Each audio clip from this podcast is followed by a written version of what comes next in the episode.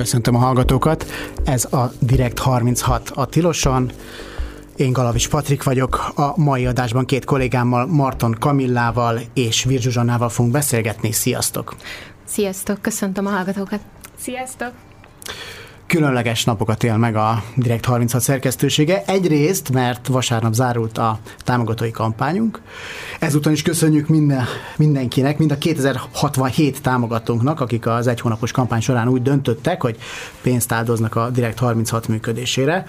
Azért arra szeretném felhívni a figyelmet, hogy támogatni minket természetesen nem csak a kampány időszakban lehet, hanem, hanem máskor is, úgyhogy ne búsuljon, aki esetleg lemaradt.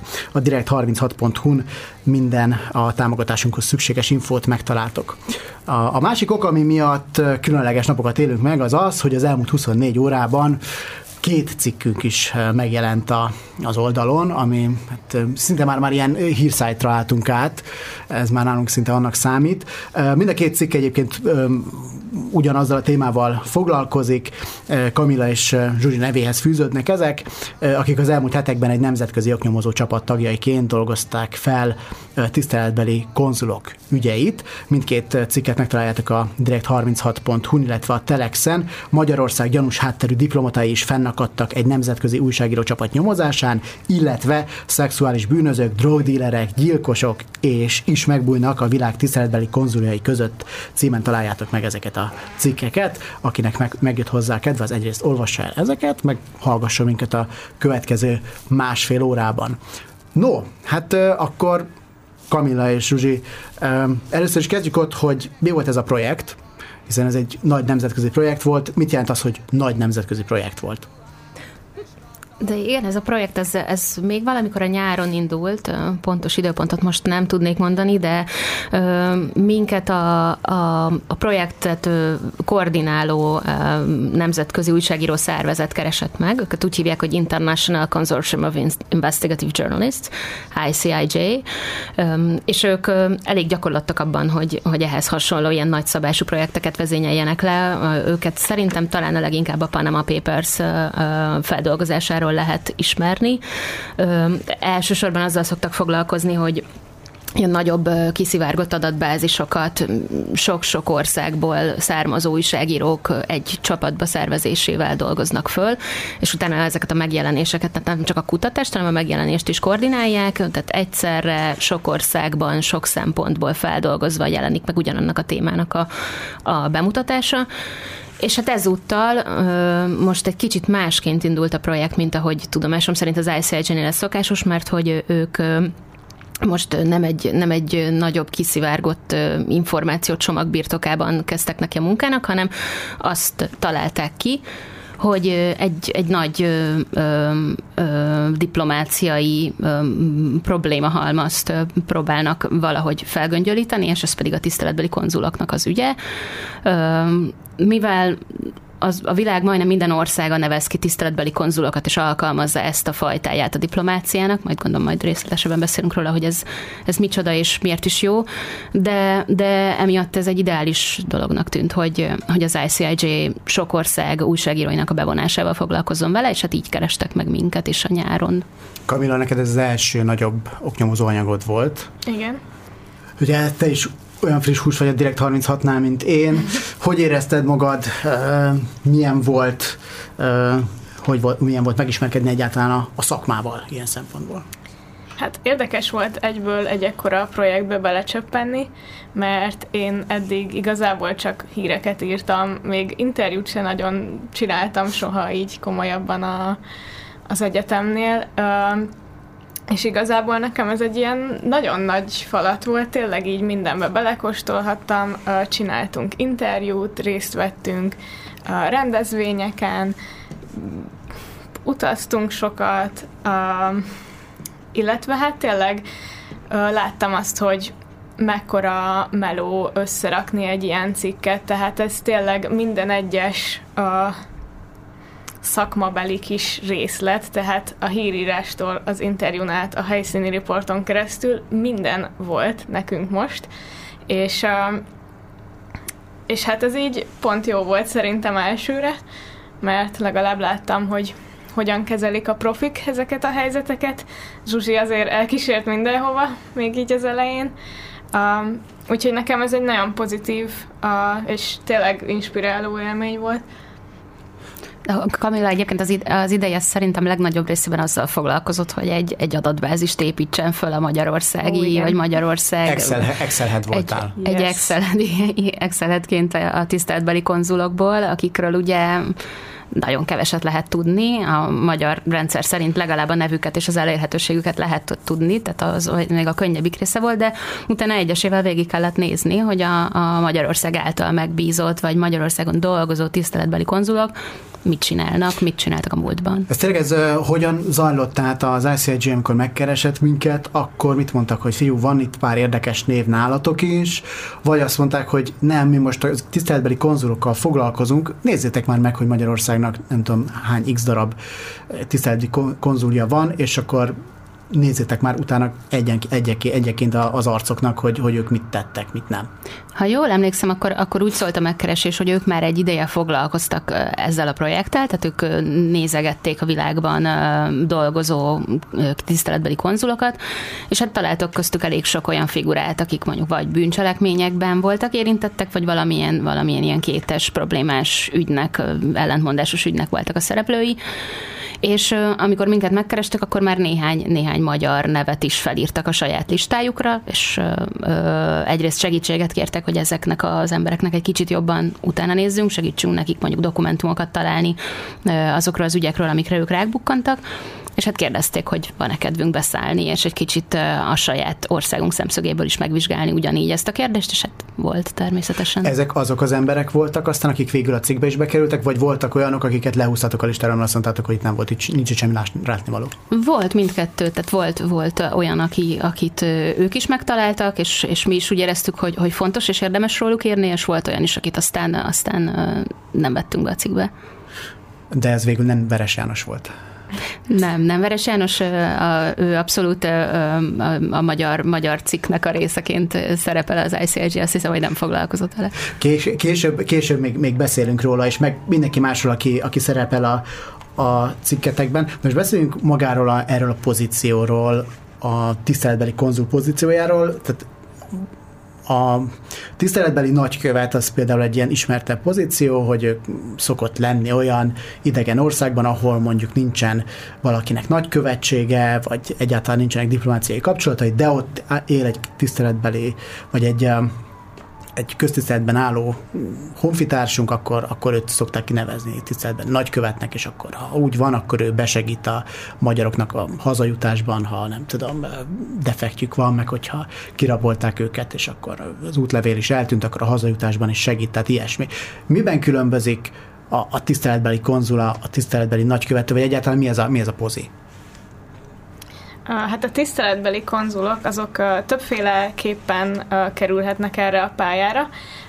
Elsősorban úgy van, hogy mondjuk, hogyha szintén egy nagykövetnek szüksége van valakire, aki segít neki, mert úgy van vele, hogy mondjuk Magyarországon rengeteg német él, és nem bírja már a sok munkát, ami, ami ezzel jár, akkor ő segíthet, vagy akkor ő kereshet valakit, aki segít majd neki ezeket az ügyeket intézni, és akkor keres magának egy ilyen tiszteletbeli konzult, lehetőleg olyat, aki Magyarországon él, de rendelkezik mondjuk német gyökerekkel, hogy azért valami kapcsolódási pontja mégiscsak legyen a küldő országához, és akkor felkérik, hogy vállalná el.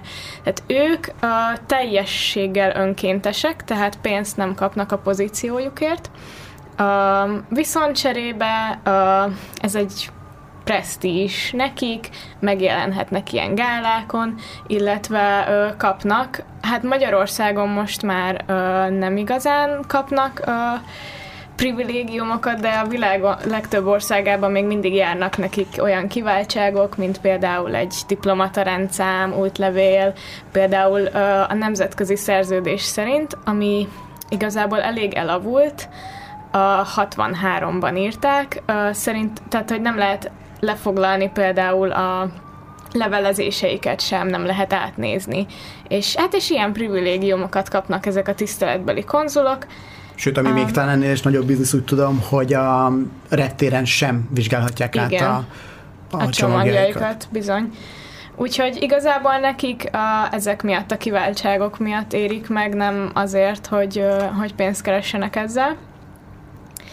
És, és hát amin voltunk mi is a Nemzeti Múzeumban egy ilyen tiszteletbeli konzulátusnak a megnyitóján, ott a legtöbben egyébként azt mondták, hogy abszolút azért csinálják, hogy segíthessenek másoknak, illetve hát ők élvezik, hogy egy ilyen uh, nagy presztízsű pozícióban Ja, hát azért fontos embernek hangzik ez. Igen. Én vagyok a tiszteletbeli konzul, azért az oda van téve. Igen, hát általában a tiszteletbeli konzulok az, a, az az ideális, hogyha már van saját vagyonuk, saját életük, saját lehetőleg minél fejlettebb kapcsolatrendszerük, és ez az, amit végül is egy, egy másik állam úgymond ki tud használni arra, hogyha megbízza ezt, a, ezt az embert, ezt az önkéntes alapon működő diplomatát, akkor ő majd segíthet ugye a két ország közti kapcsolatoknak az erősítésében. Tehát ez nem egy karrier, karrierdiplomata pozíció, hanem egy, hanem egy olyan, olyan pozíció, amikor a, a, a saját országában dolgozik valaki, egy másik országgal való kapcsolatoknak a fejlesztésén. Tehát erre van kitalálva, ez is volt a,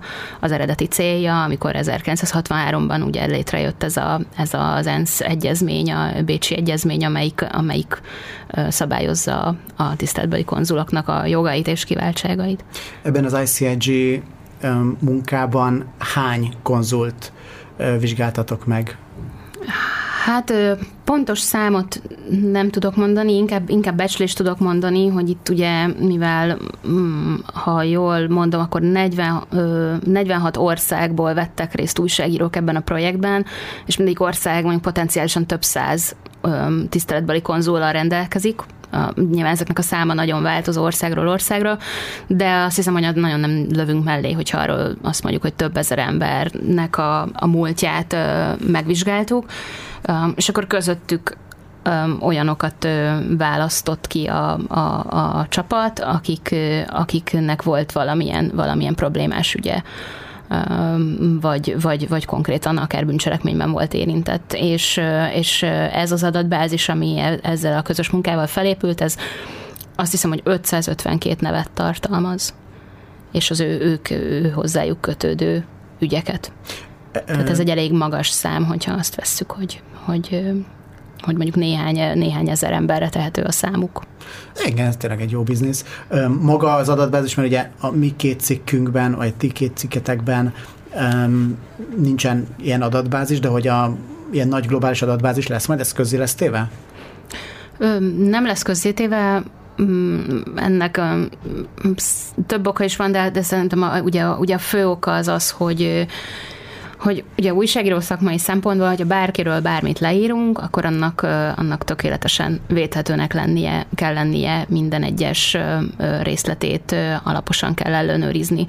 És egész egyszerűen 550 ember esetében azt, hogy, hogy, hogy nulla hiba csusszon be az állítások 100%-ig pontosak legyenek, úgy, hogy egyébként nagyon sok esetben azért, azért nem feltétlenül tudtak sajtó híradásokon kívül másra is támaszkodni, tehát ugye a törekvés az mindig az volt, hogy legyen elsődleges dokumentum ezekről a konzulokról, de azért a, azért a, a fact-checking az, az nem egyszerű ebben az esetben, tehát mi magunk is nagyon sokat dolgoztunk azon, hogy, hogy ennyi embert megbízhatóan és bombabiztosan be tudjunk azonosítani, és, és hozzájuk tudjunk kötni ügyeket és, és történeteket. Úgyhogy, úgyhogy ezért végül is ez a, ez, a, ez a végső lista az elsősorban azt a cél szolgálja, hogy mi azt tudjuk megmutatni általa, hogy, hogy, hogy ezzel a címmel, vagy ezzel az intézménnyel mennyire egyszerű és visszaélni, és mennyire gyakran vissza is élnek emberek. Azzal mennyire volt nehéz dolgotok, hogy a, a magyar érintetteket, vagy a Magyarországon érintetteket felkutassátok. Ugye mondtátok azt az előbb, meg a cikkben is benne van, hogy azért nem minden ország kezeli legátláthatóbban azt, hogy egyáltalán neki kik a, a tiszteletbeli konzulja, és hogy mennyi van. Magyarország mennyi, mennyire átlátható ilyen szempontból? Hát úgy van, hogy fent van a hivatalos, a kormány hivatalos oldalán, a külképviseletnél fent van az összes kinevezett tiszteletbeli konzulunk, akiket ugye Magyarország nevezett ki, és azoknak a neve és a hát az irodájuknak a székhelye is fent van, akiket más ország nevezett ki Magyarországra. Um, szóval igazából nekünk abban... Ez egy példás könnyű... átláthatóság tulajdonképpen. Hát nekünk abban Közepes könnyebb dolgunk van. Igen, de például már a, az önéletrajzuk már nem volt fent, szóval tényleg csak egy nevet kaptál, egy telefonszámot, meg egy e-mail címet, illetve a székhelyet. Um, és hát úgy volt, hogy egyesével elkezdtük megnézni, hogy kik ezek az emberek, ki is szedtünk több mint 330 konzult, aki vagy Magyarországon tevékenykedik, vagy Magyarország nevezte ki őket külföldön, és utána, mi utána megvolt ez a táblázat, aztán kezdtük el egyesével, igazából csak rákerestünk az interneten, hogy találunk-e valami bármilyen a gyanús ügyet róluk, és hogyha találtunk, és nem csak mondjuk egy cikket, ami állított valamit, hanem tényleg voltak dokumentumok, vagy esetleg több cikk is, akkor azokat uh, kiszedtük igen, hát ugye elsősorban mm, hivatalos életrajzokra voltunk kíváncsiak, valamilyen tevékenységükre utaló bármilyen információra, ami, ami megbízható forrásból származik, vagy, vagy hogyha pedig valamilyen mondjuk bűncselekmény merült fel, akkor, akkor pedig az azzal kapcsolatos dokumentumok voltak, amik érdekesek voltak a számunkra. De hát nem volt egyszerű, ugye tényleg az, az lenne a legjobb, hogyha egy ideális világban legalábbis szerintem úgy néz neki, hogy hogy nem csak a, ezeknek a tiszteletbeli konzuloknak a kiválasztási folyamata lenne átlátható és nyilvános, hanem mondjuk lenne róluk egy, egy elérhető, uh, friss hivatalos életrajz a külügyminisztériumnak a honlapján, vagy a nagykövetség, vagy az adott, adott tiszteletbeli konzulátusnak a honlapján, Ilyenekre nálunk sincsen példa, de egyébként más országokban is, és hát nagyon sok olyan állam van, akik egyáltalán nem tesznek közé, közé még egy, egy neveket tartalmazó listát sem arról, hogy aktuálisan kik a konzuljaik, és hát ott aztán igazán nehéz volt utána menni, hogy, hogy kiről is beszélünk, és hát itt nagyon-nagyon sok, sok visszaélésre van lehetőség emiatt. Nincs olyan nemzetközi szervezet, amelyik, amelyik felügyelné, ellenőrizné ezeknek a ezeknek az embereknek a működését. Maga a kiválasztást azt úgy kell egyébként elképzelni, hogy valakinek a adott külügyben jön egy ötlete, hogy ez az arc nekünk jó lenne, tiszteletbeli konzulnak, vagy maga a tiszteletbeli konzul is bejelentkezhet akár, a jövendőbeli tiszteletbeli konzul bejelentkezhet akár, hogy hello, én ezt a melót szívesen végezném? Többféle módszer is létezik erre, vagy többféle lehetőség is van. Az egyik lehetőség az az, amikor most itt a magyar, magyar sajátosságokat mondom, mert annak tudtunk azért részletesebben utána járni, az egyik az, amikor mondjuk van egy nagykövet egy távoli országban, egy nagy távoli országban, ahol rengeteg munkája adódik, és azt ő nem győzi, és akkor, és akkor nagyon jót tesz neki, hogyha van egy-két tiszteletbeli konzul, aki tudja támogatni az ő, ő működését, és ilyenkor az a nagykövet próbál keresni egy olyan jelöltet, aki, aki erre alkalmas, mondjuk ideálisan egy köztiszteletben álló, gazdag, jól beágyazott helyben beágyazott jelöltet, akinek van valami köze azért Magyarországhoz is, és akkor őt felkéri erre a pozícióra, és akkor ez a jelölt, ez akár a saját vagyonából is valamennyire hajlandó arra áldozni, hogy, hogy előmozdítsa itt a két ország közti kapcsolatokat. Ez a ez az egyik, egyik lehetőség.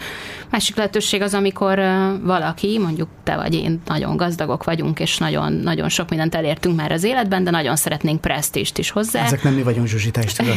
Igen, de hogyha mi lennénk, akkor, akkor adott esetben mondjuk be is jelentkezhetnénk egy adott országnak a nagykövetségénél, vagy, vagy miniszterénél, vagy, vagy diplomatáinál azzal, hogy minket érdekelne egy ilyen pozíció, vagy pedig akár igénybe vehetnénk közvetítők segítségét is. Na ez volt, ami nagyon tetszett, pedig. Hogy, a, hogy, hogy van tiszteletbeli konzul közvetítő, tehát hogy gyakorlatilag a konzul profession nem is tudom, hogy ez, ez hogy lehetne, ez hogy működik, vagy ez, ez tehát, hogy ott már tényleg, ott már nem is a külügynél jelentkezel, hogy valakinél, aki, aki talán majd, majd elirányít valamelyik nagykövetséghez. Veszélyes terep, mert pont két példát is tudtunk felhozni arra, hogy valaki közvetített. Az egyik az úgy tűnik, hogy legális, és és egy bevett gyakorlat, a másik miatt viszont, mindjárt kifejtem, a másik miatt viszont konkrétan most letartóztatásban van egy ember. Szóval az Ezek történt, magyar sztorik? Igen. Uh, hogy van egy uh, közvetítő, aki tanácsadóként, vagy úgymond fejvadászként segít uh, embereknek pozícióhoz jutni, viszont ő mindenről um, ír szerződést, és gyakorlatilag illegálisá teszi ezt az egész folyamatot. Viszont a másik esetben pedig um, hát nagyon sok pénzért um, árulta gyakorlatilag ezt a pozíciót um, egy, egy, egy külföldi ember, és őt viszont a magyar hatóságok le is tartóztatták emiatt. Igen, azt lehet róla tudni, hogy ez, ez egyébként nemrég történt néhány héttel ezelőtt, és Burundinak a, a Bécsi nagykövete, egy, egy magyar, magyar férfi, aki korábban egyébként Magyarországon volt Sierra Leonai nagykövet, na, nem, bocsánat, Sierra Leonai tiszteletbeli konzul, de most már Burundi Bécsi nagyköveteként szolgált, és a lényeg az, hogy ő a saját kapcsolatai latba vetve próbált segíteni valakinek, hogy afrikai államok kormányaitól tiszteletbeli konzuli pozíciót szerezzen nekik, és, és ezért 50 ezer eurót fogadott el a, a központi nyomozó főügyészségnek a, a, a gyanúja szerint, vagy hát az ő, ő, igen, emiatt tartóztatták le, és hát a gyanú az befolyással üzérkedés, B. János egyébként most is előzetes letartóztatásban van tudomásunk szerint, és hát igen, ez, ez, ez a befolyással üzérke, üzérkedés. Ugye a másik eset az az, amikor, amikor mondjuk valaki a féle tanácsadóként akár nagy követségeknek is segít abban, hogy egy megfelelő tiszteletbeli konzul jelöltet találjanak. Tehát van ennek legális így, módja, hát, vagy legalábbis ilyen minimum legalább már a szürke zónában mozgó, ami nem fekete. Igen, igen tehát hogy ez nagy, valahogy ö, ö, valahogy ö, ö, nehéz megtalálni a, a pontos distinkciót a kettő között, de igen, tehát hogy, hogy azért itt, itt nem mindegy, hogy valami nyíltan megállapodások, szerződések, tanácsadói megállapodások alapján zajlik, vagy titokban egy táska pénz átadásával, mondjuk ezt csak így plastikusan próbálom elképzelni, hogy ez hogyan történik. És azt írjátok a cikkben is, hogy meg most elő is került Sierra Leone, meg, meg Burundi, nem a legszerencsésebb történelmi fejlődésű országok, hogy sokszor afrikai országok adják, veszik ezeket a, a pozikat, és hogy ott pont ez a lényeg, hogy megkapod a diplomáciai mentességet, vagy legalábbis csomó, csomó dolgot megkapsz pénzért cserébe, és valószínűleg Sierra Leone ezt nem is fogja annyira zokon venni, hogyha te onnan, nem tudom, ilyen kétes, kétes bizniszeket viszel, hogy ennek ez, a, ez, a, ez is egy ilyen sarokpontja ennek a biznisznek. Igen, itt főleg a, főleg a, a, a amerikai kollégáink foglalkoztak ezzel részletesebben, azért, mert ők, ők előkerült náluk egy, egy korábbi amerikai nyomozás, amiben egy, egy tiszteletbeli, valamilyen szinten a tiszteletbeli konzulság is érintett volt. Itt egy fegyverkereskedőről volt szó, Hú, ez egy bonyolult történet. Lehet, hogy, lehet, hogy Kamilla jobb, hogyha, hogyha te mondod el a részleteket, de egyébként nagyon izgalmas. Az egyik Igen. cikkünkben be is, be is mutattuk egy kicsit. Igen, szóval a sztori az a... Teked, egyébként nagyon izgalmas. Az egyik Igen. cikkünkben be is, be is mutattuk egy kicsit. Igen, szóval a sztori azzal kezdődött, hogy van ez a Fauzi Jaber nevezetű kábítószer és fegyverkereskedő, akit már régóta üldözött egyébként a DEA, ugye az amerikai... A... Aki nézte a nárkózt, az pontosan tudja. tudja, hogy Kolumbiában is milyen aktív volt a DEA. Bizony. És ez egy milyen menő szervezet volt, vagy legalábbis a Nárkozban nagyon menő szervezetnek tűnt, akik, a, akik például Pablo Escobarra is vadáztak. Hát Igen. a drognyomozók, röviden. Uh, szóval, uh, szóval a DEA már üldözte ezt a Jaber nevezetű férfit, és beépítettek informátorokat, akik elmentek vele találkozni és üzletelni arról, hogy adjon el nekik fegyvereket a Jaber, aki ugye a Hezbollah-t képviselte ezen a meetingen, és bedobott egy ilyet, így teljesen random, hogy, és egyébként ő abban is tud segíteni, hogy így megkönnyítsék az egész folyamatot, hogy mindenkit, aki most itt van a szobába, azt így tiszteletbeli konzullá fogok tenni Afrikában, és, és ezáltal kaptok diplomatok, vagy útlevelet, illetve a csomagjaikat sem fogják ellenőrizni sehol, és kibejárkálhattok majd az afrikai országba.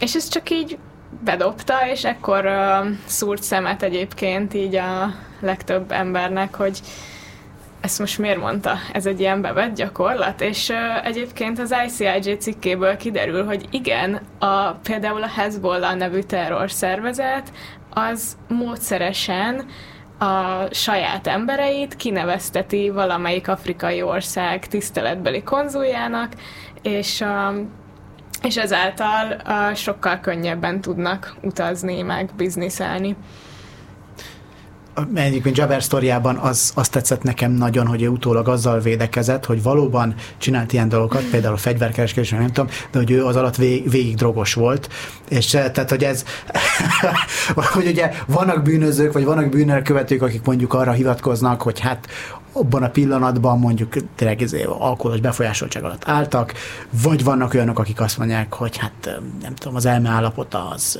eleve nem, tehát hogy az elmeállapota miatt nem büntethető, meg nem tudom, de ugye Jabber konkrétan így ez alapján azt állítja, hogy ő évekig be volt tépve. Mint ami... lehet a díj előtt, ez pont nem egy mentő. Hát igen, de még mindig jobb, mint hogyha a Hezbollahot támogatott fegyverekkel, vagy, vagy, vagy nekik szállít a szlóvét igazából, tehát hogy mindegy, a bíró helyében azt mondta volna, hogy nem baj, Jabber, hát volt egy pár jó éved, de most ennek is megvan a bőtje.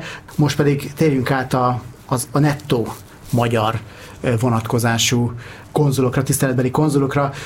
Van itt egy megkapó nevű fiatalember, Adel Kassar.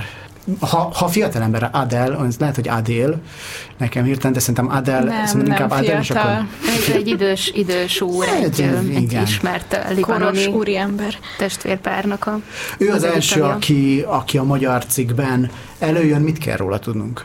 Ő a Francia Bank nevű libanoni pénzintézetnek a, az igazgató tanácsának az elnöke, a, a testvére is pozíciót visel a bankban, ez lényegében így a, a, a nagy részben az ő családjuknak a tulajdona, és egyébként ő Magyarország tiszteletbeli konzula, konzulja Libanonban, tehát Magyarországot képviseli Libanonban, és, és egyébként az ő esetében vannak magyar kötődések, még a, a 90-es években a Francia Banknak, ha jól emlékszem, akkor volt, volt kirendeltsége például Budapesten, már egyébként Libanon és Budapest között azért a, a, a Malév gyakran, Beirut és Budapest között a Malév gyakran indított járatokat, és, és a, a Adél Kassar a Malév Beiruti irodájában irodájában is tisztséget viselt.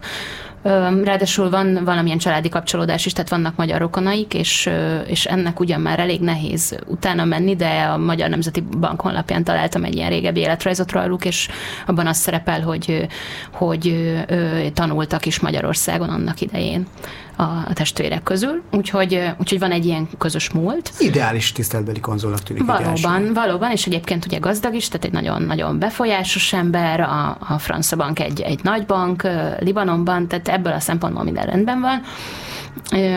Sőt, sőt, még, még kitüntetést is kapott Magyarországtól a testvérpára a magyar-libanoni kapcsolatok fejlesztéséért valamikor a 2010-es éveknek az első felében. Orbán Viktor miniszterelnök is méltatta őket, ott volt ezen az eseményen. Azt mondta, hogy, hogy nagyon sokat ér a barátság, és tehát nem csak a siker fontos, hanem a barátság is, és Magyarország nagyon büszke arra, hogy sok befolyásos barátja van keleten. Úgyhogy köztük vannak ők is. Keleti nyitás deluxe, abszolút ez. Igen, és és hát Adél Kassar neve úgy, úgy került be a mi projektünkbe, azon túl, hogy tiszteletbeli konzul, hogy most jelenleg New Yorkban a Szövetségi Bíróságon folyik egy per a 13 darab libanoni bank ellen, amelyek a, amelyek a gyanú szerint, vagy hát a vád szerint részt vettek a, a Hezbollah nevű libanoni sita félkatonai szervezet támogatásában olyan módon, hogy, hogy segítettek a, a, ennek a szervezetnek a hozzájuk befolyó pénzek tisztára mosásában, meg hát ugye ezen, ezen keresztül ugye áttételesen valamennyire terrorista cselekményeknek a, a finanszírozásában is.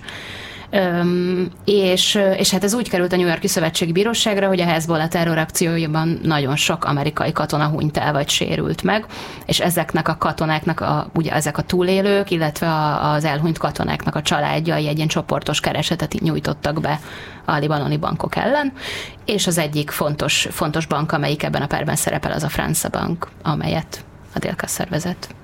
Ez valaki egyébként máshol is előkerül, már Fauzi Jabernél is, hogyha jól emlékszem. Ők valószínű, hogy akkor, legalábbis csak valószínűsíthetjük, de, de valószínű, hogy ők, ők komolyan gondol, gondolkodnak ezeken a tiszteletbeli konzul témákon, meg hogy ott, ott, ott hogyan lehet ügyeskedni, mert ez, mert ez nyilván egy ilyen szürke vagy fekete zóna, az, az egy terrorszervezetnek az, ami aztán kvázi legális dolgokat tesz nekik lehetővé, vagy legalábbis könnyebben tudnak mondjuk fegyvercsempészni, vagy pénzcsempészni bizonyos terrorcselekményeknek a, a, a véghezviteléhez az egy, az egy aranybánya ilyen szempontból. Igen, a Hezbollah a jelek szerint rájött arra, hogy, hogy, hogy van lehetőség abban, hogyha egy bármilyen országtól is, akár ugye már említettük a gyakran korrupt afrikai országok diplomáciáját, vagy, vagy időnként korrupt hogy afrikai országok diplomáciáját, hogy senkit se vádoljak itt korrupcióval, úgyhogy, úgyhogy azt nem tudom megindokolni, tehát hogy,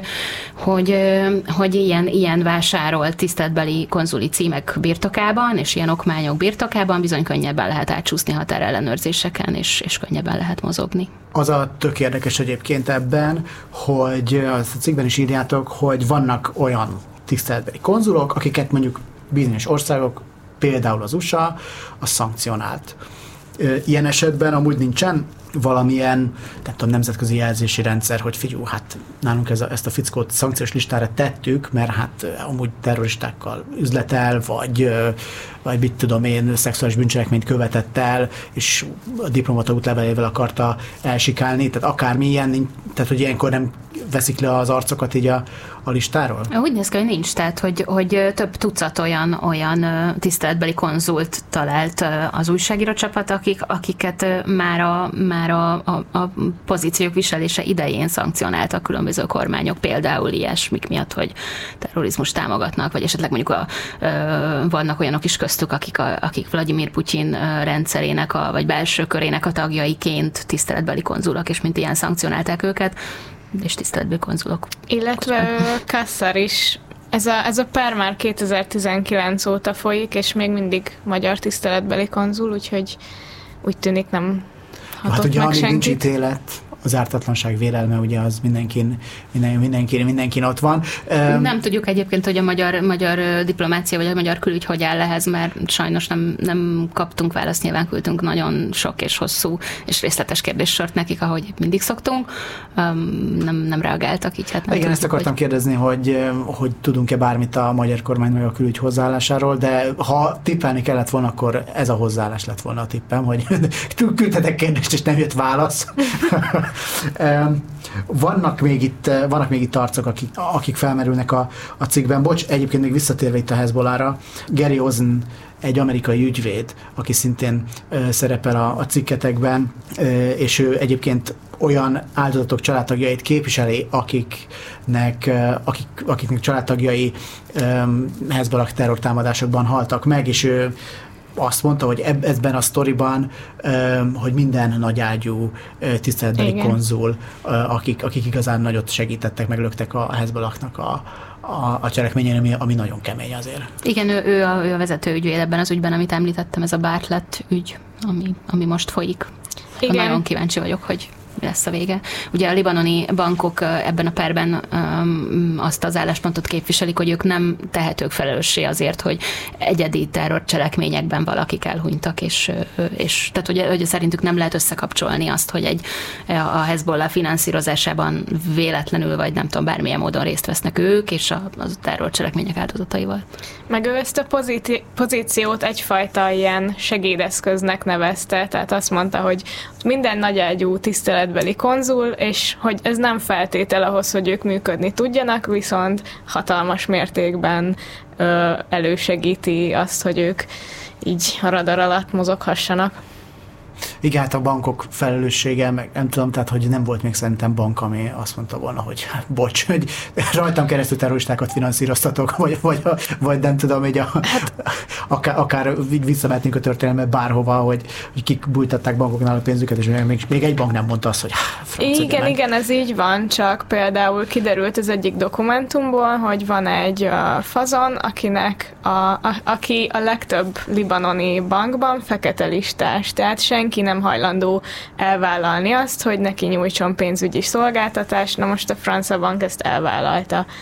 Ilyen módon azért mégiscsak, tehát hogy ők is tudnak róla, hogy a többi bank miért mondta azt, hogy itt nem vezethetsz nálunk számlát, és ők ennek ellenére azt mondták, hogy jó, persze, hozd ide a pénzed, nem gáz, hogy meghaltak a Hezbollah nagyon egy sokan. prominens ö, ö, képviselője, igen, vagy hozzákötődő igen, személy? Igen. igen, az amerikaiak a vízumkérelemnél nem véletlenül kérdeznek rá ilyen dolgokra, hogy finanszíroztál-e terror, terror csapatokat, meg nem tudom, hogy ez ilyen hülye hangzik, de közben meg hát az a lényege ennek, hogy ha egyszer meg fülön csípnek, akkor tudják azt mondani, hogy hát de te ott azt mondtad, hogy nem.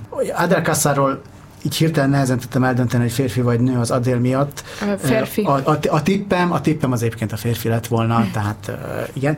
Mahmoud Omar Sherjart, Sherjartról könnyen el tudom dönteni, hogy ő férfi, egy pakisztáni fiatalemberről van szó, és ő tényleg fiatalember, ahogy megnéztem a képeket. Igen. Szerintem ő, ő, azért, ő azért ő rá, ez jobban élik, mint Adel Kassara, és ő is tiszteletbeli konzul, ő is a, a magyar cikkben sejlik fel. Róla mit kell tudnunk? Az az érdekes, hogy neki nem találtunk semmilyen kapcsolódási pontot Magyarországhoz. Tehát így igazából nem nagyon tudjuk, hogy ki és miért és hogyan találta meg őt, hogy ő legyen Magyarország tiszteletbeli konzulja Pakisztánban. Um, igen, bocs, csak igen, egy pillanatra igen, vágnék közben, hogy, hogy, hogy ez azt jelenti, hogy nem, nem csak a Google-be kerestünk rá, hogy ő neki van-e magyar kapcsolódás, és akkor nem találtunk semmit. És akkor, nem volt semmi. Igen, és akkor annyiba hagytuk, hanem, hanem egyébként például több, több újságírótól is kaptunk segítséget, és volt, volt egy pakisztáni újságíró is, aki, aki, aki segített nekünk utána nézni az ő személyének, meg egyébként természetesen megkérdeztük a, a Karacsi, a, a pakisztáni magyar nagykövetséget is arról, hogy, hogy hogy pontosan hogyan sikerül, vagy hogyan, hogyan és miért nevezték ki ezt, a, ezt az urat tiszteletbeli konzulnak, és akkor ezek után jutottunk arra a következtetésre, hogy nem tudjuk, hogy vannak-e egyáltalán magyar Hadd kapcsolódásai. mondjam, hogy megkérdeztük őt is, és nem válaszolt. Hát igen, ez, ez angolul írtatok neki? Persze. Jó, de kíváncsi lettem volna, hogy valami, valami, valami keleti nyelvet így nagyon erősen beerősítettek e azzal. Egyébként ő egy ismert ember, tehát hogy a, azt láttam róla, hogy ő egy tulajdonképpen ilyen cukormágnás. Igen. Ismert ember ő Pakisztánban? Hogyan került egyáltalán ott reflektorfénybe? Igen, ő Pakisztánban a bizniszvilágban is ismert, illetve a politikában is, bár ő maga nem politizál, de van két testvére, akik miniszterek, és um, egyébként több ügy is folyik a család ellen, mármint több um, vád, több nyomozás, bocsánat, több, több, több nyomozás is folyik a család ellen. Um, ami közvetlenül a Magdumhoz köthető, az az, hogy uh, volt egy ilyen hatalmas uh, cukorbotrány, konkrétan maffiának nevezték őket a pakisztáni sajtóban.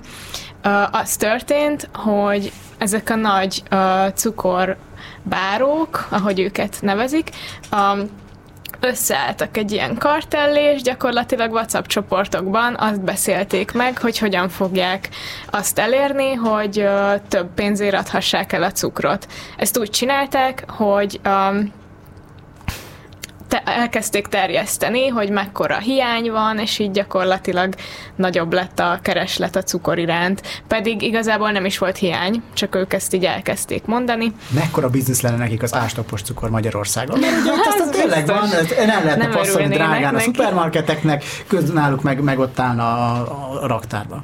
Igen, ez, tehát legalábbis egy, egy vizsgálóbizottságnak a, a vizsgálata a, jutott arra, hogy, hogy ez, volt a, ez volt a séma, ami történt, és akkor ennek nyomán kezdtek el egyébként a hatóságok is vizsgálódni, és akkor a, a, a Sekriárnak a, a vezetése alatt álló BRIC csoport is bekerült ebbe a, ebbe a nyomozásba. És egyébként őt magát is, legalábbis a, a hírek szerint őt magát is beidézték tanul, tanulvallomást tenni ezzel kapcsolatban, tehát abszolút, abszolút felelősként kezelik őt is a, a hatóságok.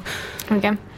Ö, és akkor van egy másik nyomozás, az meg így az egész család ellen, a két, főleg a két uh, miniszter bátyó miatt, amiért um, miután bekerültek a, a kormánypártba, uh, hirtelen ilyen robbanásszerű gyarapodásba um, Honnan ismerős Lett a vagyonuk. Szóval meggazdagodtak Azt hirtelen. egyébként tudjuk, mert Kasszárnál még úgy valamennyire még, ugye, hogy Orbán Viktor is méltatta, hogy milyen fontosak a keleti kapcsolatok, de hogy ők milyen tevékenységet végeznek, ami Magyarországnak tökre megéri. Erről, erről bármit tudunk? Most akárkinél, most a, nem csak Kasszárnál, meg se, se, Serjárnál, nem tudom, ne haragudjanak a pakisztáni hallgatóink, hogyha rosszul mondom ki a nevet, biztos, hogy rosszul mondom ki, de hogy, hogy ezekről mit sikerült megtudnunk?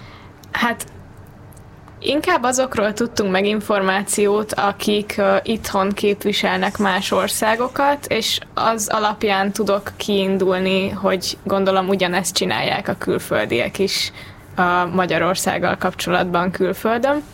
De például a volt orosz tiszteletbeli konzul, ő mesélte nekünk, küldött egy ilyen nagy uh, szöveget a, a, a kérdéseinkre.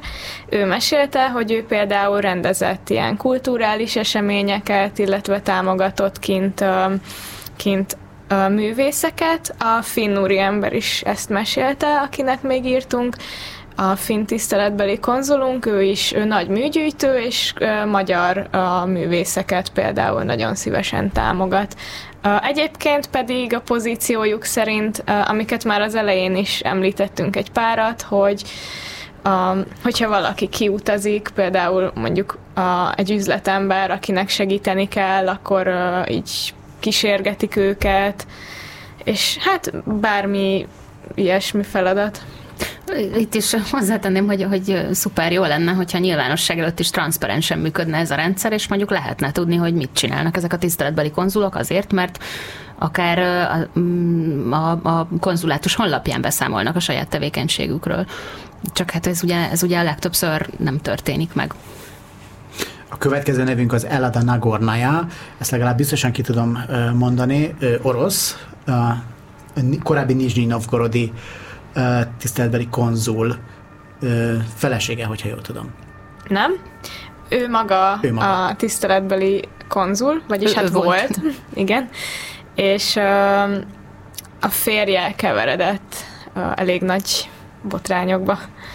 Hát ő egy, egy, egyébként azért is került be, mert egy nagyon, nagyon színes, színes történet áll mögöttük, amennyire így az orosz politikát így távolról meg lehet ítélni. Az egy, ő a, férje Nagornájának egy Oleg Szorokin nevű politikus, aki, aki Nyizsnyi Novgorodnak volt a polgármestere nagyon sokáig, és egy, egy, egy iszonyatosan gazdag házaspárról van, van szó, tehát rengeteg nagyon jövedelmező cégük van, cégcsoportjuk van, vagy hát volt inkább valószínűleg már bevásárlóközpontokat, kozmetikai márkákat, és még egy sor egyéb dolgot is tulajdonolnak, és és hát a féle ilyen oligarha státuszából a Szorokin akkor esett ki, amikor, ha jól emlékszem, akkor 2017-ben indult, letartóztatták vesztegetési pénz elfogadásának a, a vágyával, illetve emberrablás vágyával.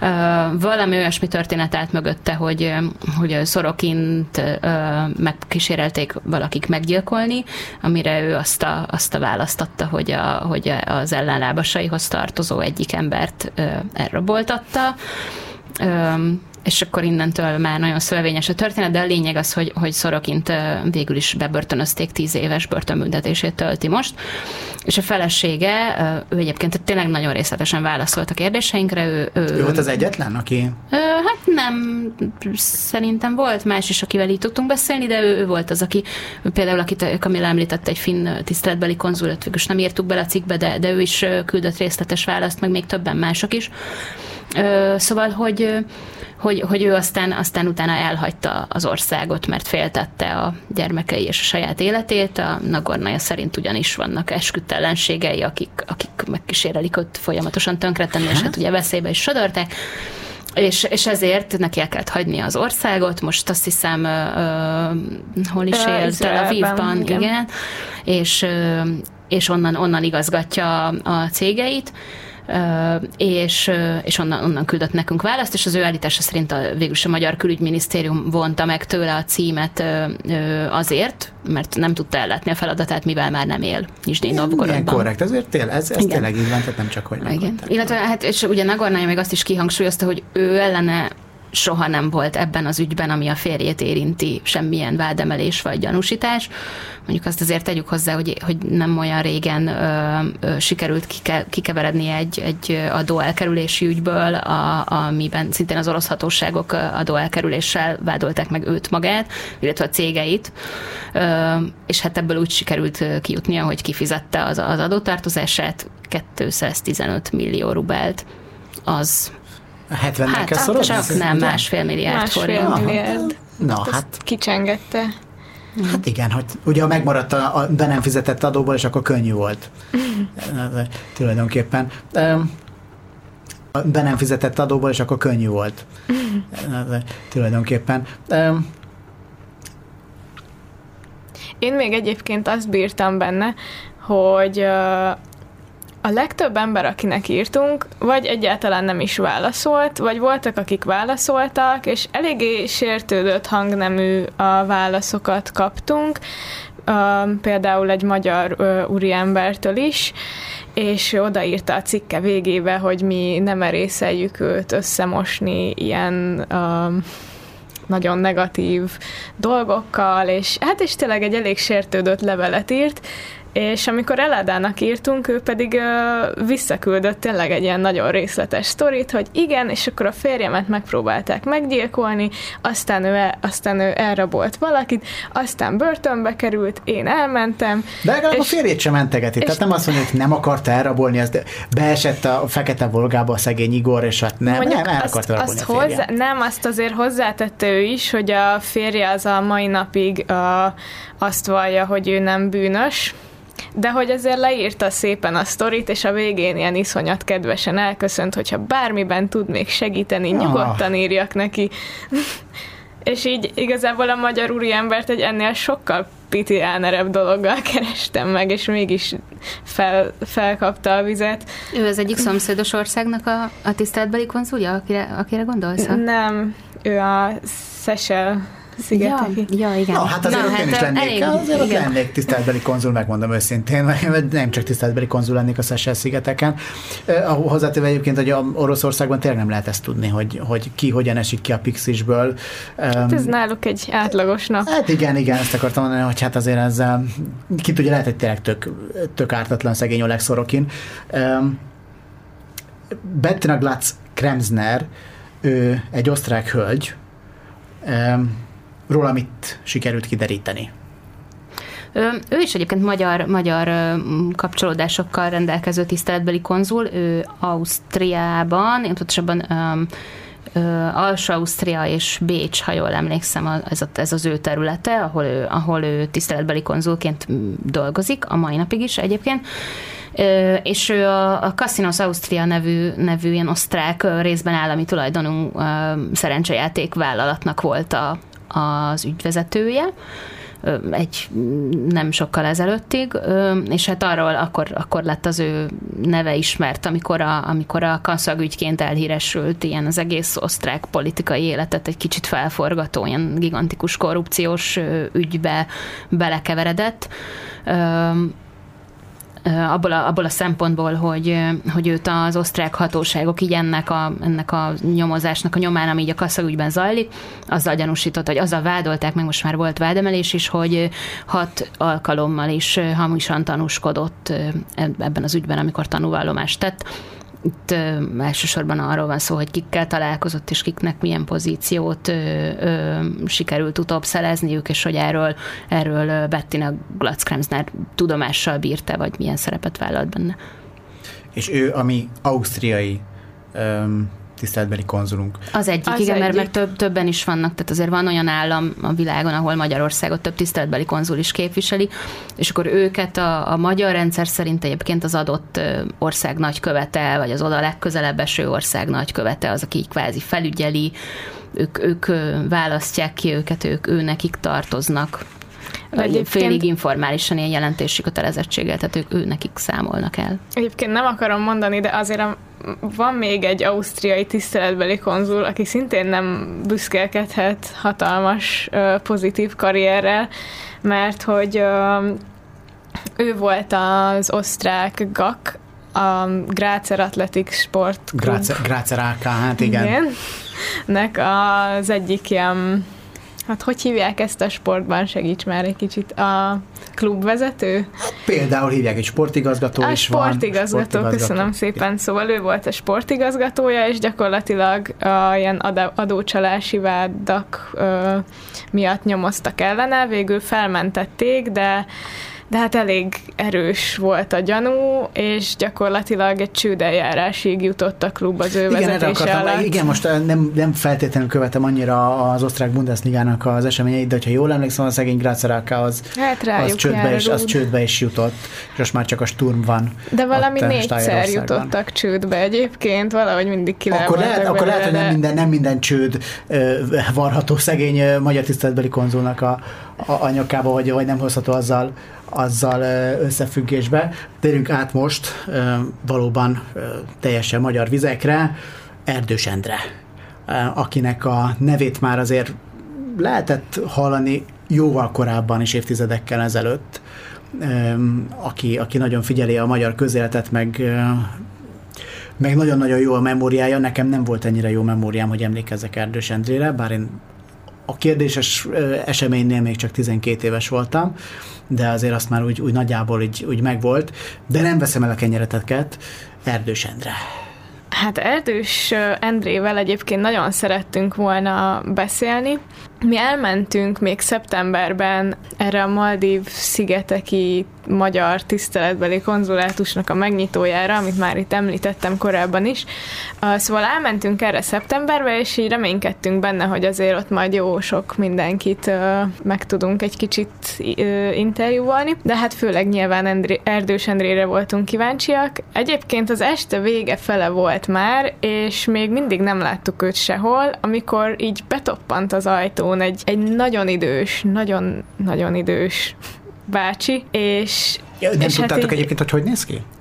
nem igazán tudtuk, hogy pontosan hogy néz ki. Láttunk róla képeket, de hát így hadd nem mondjam, hogy amik Igen, vannak. 60-as évekbeli katonafotó. Hát igen, meg, meg amik vannak uh, így a legtöbb legtöbbször így a kormány oldalán, nem tudom, hogy láttad-e már, de a legtöbb fotó ilyen tök pixeles, meg nem, nem annyira jó. Én mostanában egész jó fotókat láttam, de mondjuk lehet, hogy én az ilyen újabb arcokat néztem, és akkor új kép készült. Hát igen, és, és akkor így betoppant egy ilyen idős bácsi, és megláttam, és mondom, ez, ez, ez szerintem ez ő lesz, és uh, megkérdeztem egy velem szemben álló tiszteletbeli, konzuli, tiszteletbeli konzul embert, aki már, már régóta beszélgettünk, hogy ez, ez most így, és hát nyilván minden tiszteletbeli konzul ismerte Erdős Endrét, egyből rá, is bólintott, és akkor Zsuzsi oda ment hozzá, hogy interjút kérjen tőle, de sajnos nem. Nem, sajnos Nem nem, akar nyilatkozni, de, de ö, igen, ő a, a, azt említettük, hogy ő Kirgizisztán tiszteletbeli konzulja, még most nem, már, még, most még, már nagyon, még nagyon sok minden nem említettük róla, mert nagyon érdekes óta, és egyébként ő, ő, ő azért érdekes, vagy azért érdekelt minket, mert egy olyan történetnek volt a szereplője, ami nagyon-nagyon meghatározó volt a magyarországi tiszteletbeli konzuloknak a, a, a történetében, vagy hogy ahhoz, ahhoz, hogy ezt megértsük. És, és akkor most elmesélem, hogy ez, ez 2003-ban kezdődött, amikor is a tiszteletbeli konzuloknak a, az ügye összeért a broker botrány, vagy kulcsár ügy néven ismert, ismert ilyen nagy korrupciós ügyjel, ami ami ugye még a, vagy hát az inkább gazdasági bűnügynek mondanám, és hát ez a 2000-es éveknek a nagy szenzációja volt.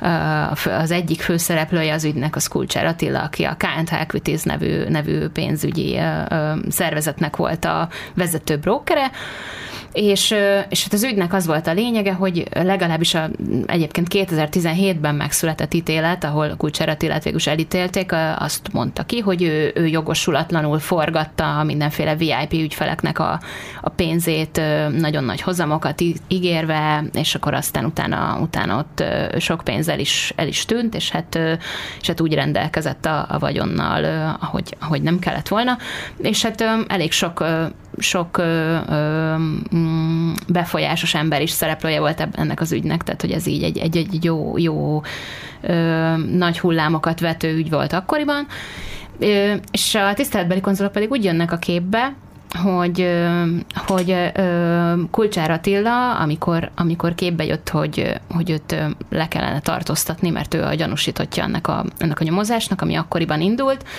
akkor elhagyta az országot, és ezt úgy tudta megtenni, hogy a kirgiz tiszteletbeli konzul Mercedesét használva lépte át a határt Ausztria felé, és még, még okmányokat is tudott mutatni arról, hogy ő a tiszteletbeli konzulátusnak a sofőrje. És akkor így... És amúgy tényleg az volt? Volt róla papírja, igen. Wow itt a libériai és a kirgiz tiszteletbeli konzul ö, keveredett bele, bele az ügyben, ö, és, és az egésznek az a háttere, hogy, hogy akkoriban még a, a tiszteletbeli konzulátusoknak, a tiszteletbeli konzuloknak és az ő alkalmazottainak jártak bizonyos kiváltságok, és akkor ez egy, ezeknek az egyike volt egy ilyen furcsa, tehát nem pontosan diplomata rendszám, de olyasmi.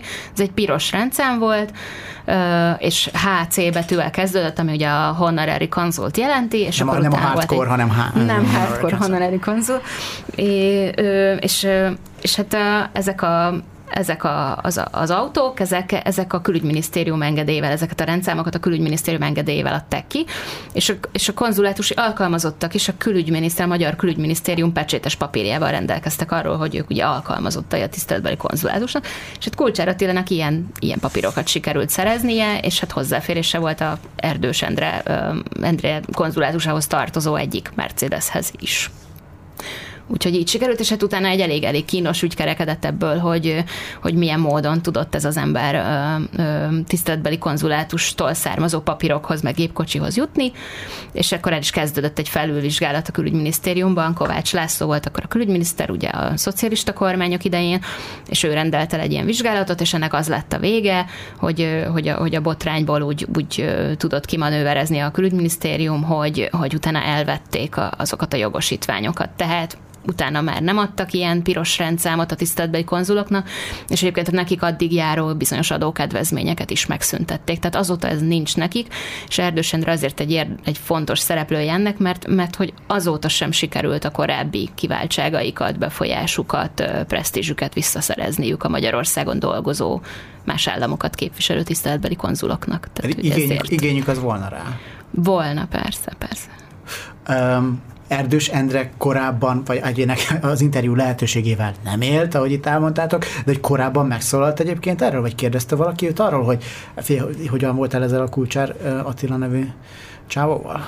Én, én nem találtam erre, erre vonatkozó milyen régebbi sajtóhírt, nem tudom, hogy te találkoztál vele, Kamila? Én, nem, Sajnos nem, nem. Valószínűleg ö, kellett valamilyen reakció érkezzen tőle, de így lassan 20 év távlatából ezeket nem annyira egyszerű visszakövetni, és én, én a, nyilván azonnal a külügyminisztériumhoz is fordultam, szerettem volna elkérni azt, annak a akkori 20 évvel ezelőtti felülvizsgálat, hát a, az, az iratait, hogy mire jutott, pontosan milyen tényeket tisztázott, szinten azért, hogy ugye tudjunk dokumentumokra támaszkodni, mert mi azt szeretjük a legjobban, hogy arra tudunk támaszkodni, de, de nem, nem, nem kaptunk választ.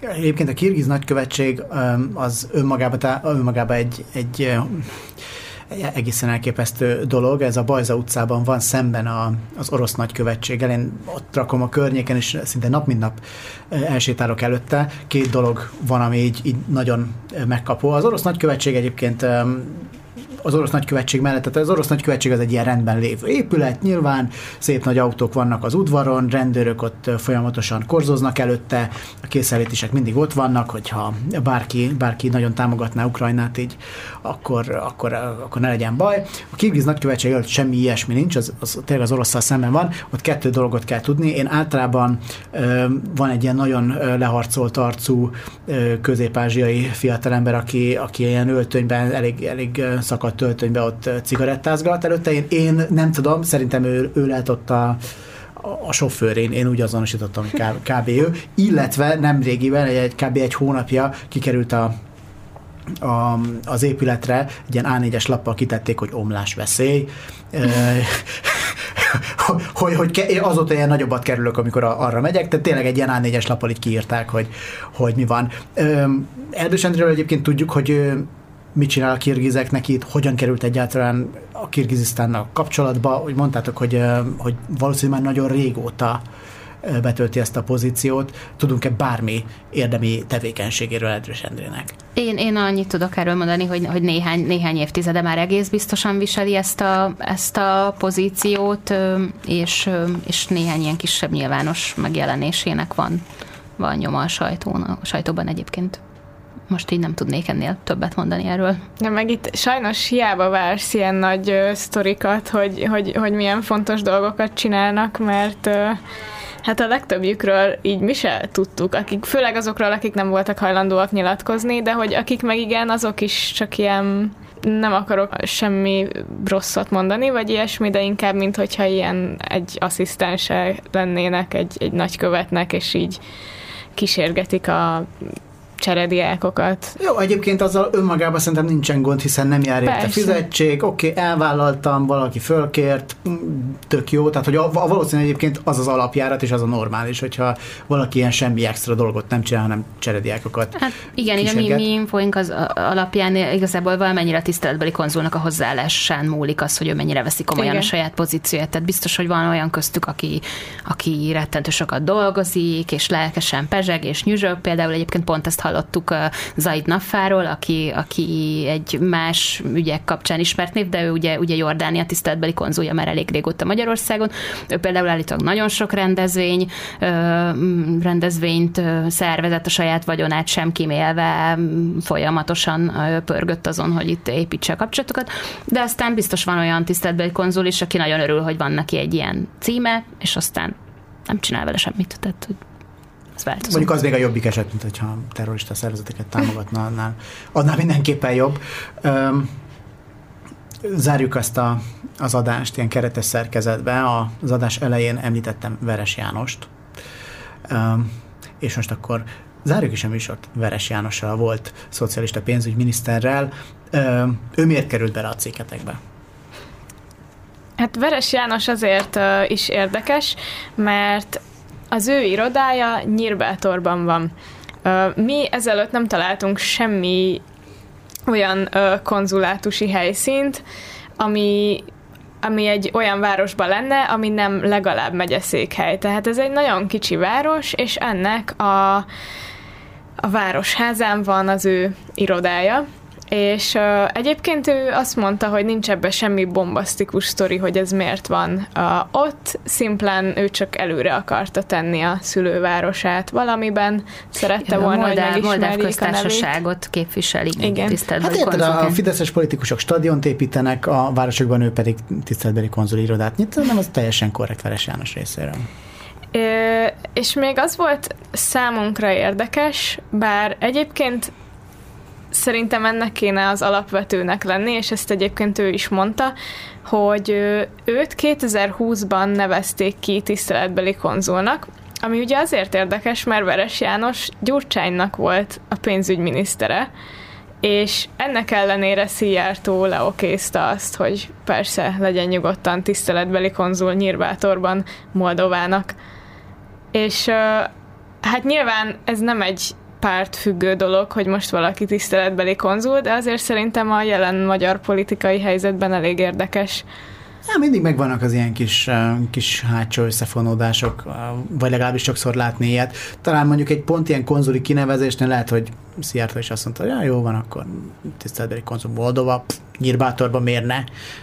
Én, én, ha külügyminiszter lennék, így gondolkodnék. Ezt, ezt, ezt nem tudhatjuk. Veres János egyébként elmesélte, hogy ez úgy történt, hogy ő, ő neki, ő, ő és a felesége, a felesége is külügyes már régóta már, mint hogy még a szocialista kormányok idejében is már, már külügy, tehát ilyen régi külügyes múltja van, és ő nekik régi jó kapcsolatuk van a, a most Moldáv nagykövetként dolgozó diplomatával, akit még a szocialista internacionálé egyik rendezvényén ismertek meg. Na és elég az hozzá, hogy ez a, ez a moldáv nagykövet szerette volna Veres János Nyírbátorban tiszteletbeli konzulnak látni, és, és ki is nevezte volna, csak hát ez ugye a magyar külügyminiszternek ah. a jóváhagyás és szükséges, és akkor így, így került szóba köztük -e egy tárgyaláson Szijjártó Péter és a nagykövet köz, nagy Szijjártó Péternek egy moldáviai látogatásán egy tárgyaláson szóba került, megkérdezték, hogy gond lenne, hogyha Veres János tiszteletbeli konzul lenne Nyírbátorban, és akkor mondta Szijjártó Péter, hogy nem. Azért ez nagy vonalú volt. Tehát így valahogy. És mit csinál Veres János Moldovának Nyírbátorban? Ő egyébként tudott mesélni um, izgalmas dolgokat is, például amikor kitört a háború Ukrajnában, akkor uh, voltak moldáv kamionosok, akik a magyar-szlovák határon ragadtak, és nekik nem volt uh, átutazási engedélyük Magyarországon, és ezt például Veres János intézte el, tehát ő elintézte azt, hogy ezek a kamionosok rendőri kísérlettel Magyarországon át hazajuthassanak. Um, és ez például szerintem egy, egy tök pozitív dolog. Um, illetve hát ő is még mesélt ilyenekről, hogy segített cserediákoknak, magyar cserediákoknak Moldovában. Um, ugye ilyen, hát a cserediákok azok ugye más családoknál laknak külföldön, hmm. és ő segített ilyen családokat keresni, akik elvállalnák a magyar cserediákokat. Mondjuk én nem sok magyar cserediákról tudok, aki Kisinyovba akarna menni, de de azért ez egy érdekes dolog. Megint, hogy ha, ha már nagyon akarsz valahova menni, akkor nem biztos, hogy Erasmusra Kisinyovba mennék, nem tudom, hogy ez, ez pont, pont arról van ez szó, hogy a román nyelvet ott, ott tanulmányoznám. De az biztos egyébként, hogy szegény moldovaiaknak most ez a háború, ez, ez külön, külön hot topic, még, még, még hotabb topic egyébként, mint, mint bárki, bárkinek másnak, mert sokkal kisebbek, sokkal szegényebbek, és ráadásul az ő státuszuk is ilyen elég, elég vitatott. Láttátok-e már a, a nagy ö, cikket, ICIG cikket, ö, így végül még erről, erről egy fél percben, hogyha szót ejtünk. Ö, mi az, ami, ami még pluszban abból kiderül, vannak-e, ö, vannak-e még a magyarnál is szaftosabb sztorik, ö, amiket ők, ja, bocsánat. Amiért szóval... nem csak a mi cikkünket érdemes elolvasni, hanem az ICRG cikket. Szóval ők egyébként inkább erre a Hezbollah vonalra hegyezték ki, illetve az, hogy a terroristák hogyan használják fel ezt a pozíciót, hogy könnyebben utazhassanak. és inkább ezt a vonalat elemezték. Viszont én találtam, ez nem a cikkekben volt, hanem a nagy adatbázisban nagyon érdekes dolgokat, és egyébként ami még uh, egy extra, hogy viszont ezeket a tiszteletbeli konzulokat, akikről most fogok beszélni, őket le is mondatták, mert ez már annyira megint megütötte az inger küszöböt, hogy már így nem voltak hajlandóak uh, tovább képviselni, illetve direkt olyat kerestem, akiket így el is ítéltek uh-huh. ezek miatt. Um, volt például egy uh, Gíneában élő tiszteletbeli konzul, uh, ezek már egyiküknek sincs köze Magyarországhoz, mielőtt bárki azt hinni.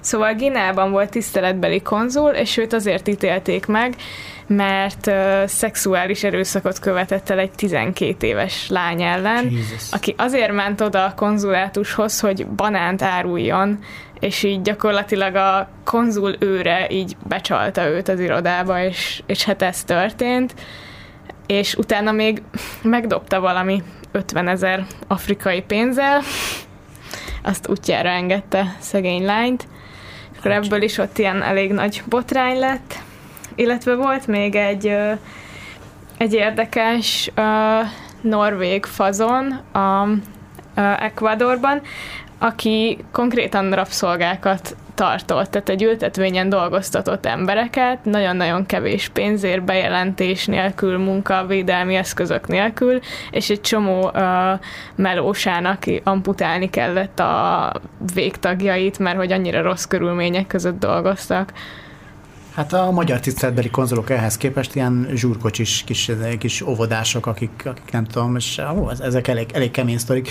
Biztos, hogy az ICIG cikkét is érdemes elolvasni, de először mindenki, először, először elolvassa az ICIG cikkét, először a Direct 36 két cikkét olvass el, amit Marton Kamilla és Vér Zsuzsanna írt, illetve erről, ezekről is beszélgettünk itt az elmúlt másfél órában. Én Galavics Patrik voltam, ez a Direct 36 volt a Tiloson.